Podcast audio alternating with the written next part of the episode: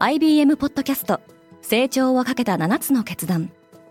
成長をかけた7つの決断とは今後3年間に世界を形作ると予想される7つのビジネストレンドについて IBM が何千ものクライアントとの対話に基づき提言をしたものです。このポッドキャストでは変化の激しい時代において企業が下すべき成長をかけた7つの決断について日本 IBM の7人の専門家と考えていきます。今お聞きのリスニングサービスにてぜひフォローボタンからフォローをお願いします。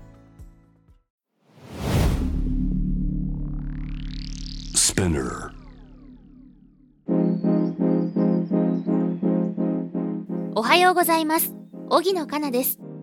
3月13日月曜日世界で今起きていること。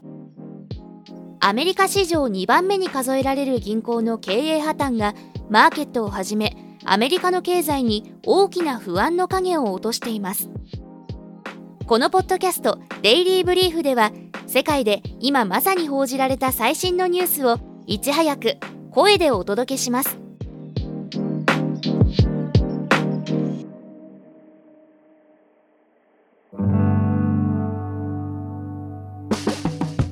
イランとサウジアラビアが7年ぶりに関係を修復する。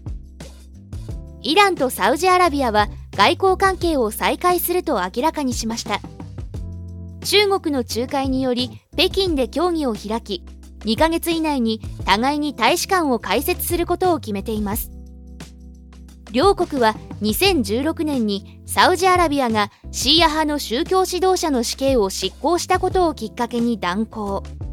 その後はシリアやイエメンの内戦でも対立してきましたが今回米国ではなく中国の橋渡しによって国交を再開したことで中東地域での中国の影響力が増すことは確実とみられています。シリコンバレー銀行経営破綻のその後週末に経営破綻が明らかになったアメリカの SVB シリコンバレーバンクは FDIC 連邦預金保険公社の管理下に入っています。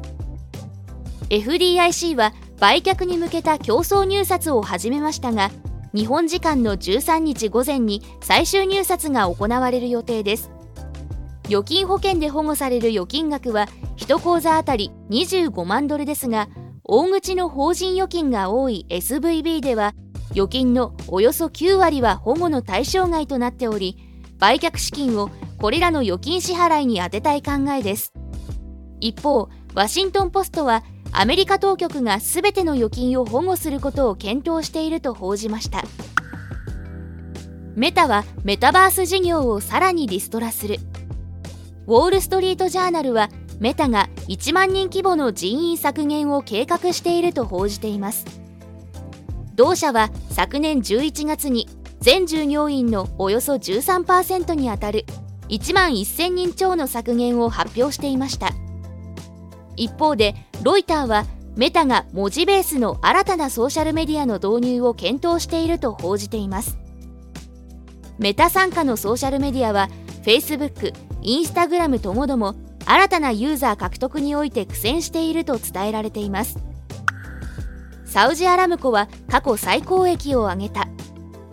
サウジアラビアの国営石油会社サウジアラムコの2022年12月期の決算は純利益が前期比46.5%増の1611億ドルで過去最高となりました。ロシアによるウクライナ侵攻などを背景にした世界的なエネルギー価格の高騰が利益をもたらした形で同社は今後も当面この傾向が続くと見ています。設備投資額も増えており2023年は設備投資などに450億から550億ドルを投じる予定です。K-POP の勢力図が塗り替えられる。K-POP の大手事務所 SM エンターテインメントの買収をめぐる争いはインターネット大手のカカオが経営権を獲得するという決着になりそうです。一方で買収を断念したハイブは今後はプラットフォーム協力を行うとしています。カカオのエンタメ事業であるカカオエンターテインメントは現在主に韓国国内向けに事業を展開しています。同グループが世界進出を視野に入れるにあたってグローバル規模でファンベースを築いている SM の経験が生かされることになりそうです。今世界で起きているニュースをいち早く受け取りたい方はデイリーブリーフをぜひ Spotify、Apple Podcast、Amazon Music などでフォローしてくださいね。荻野かなでした。今日も良い一日を。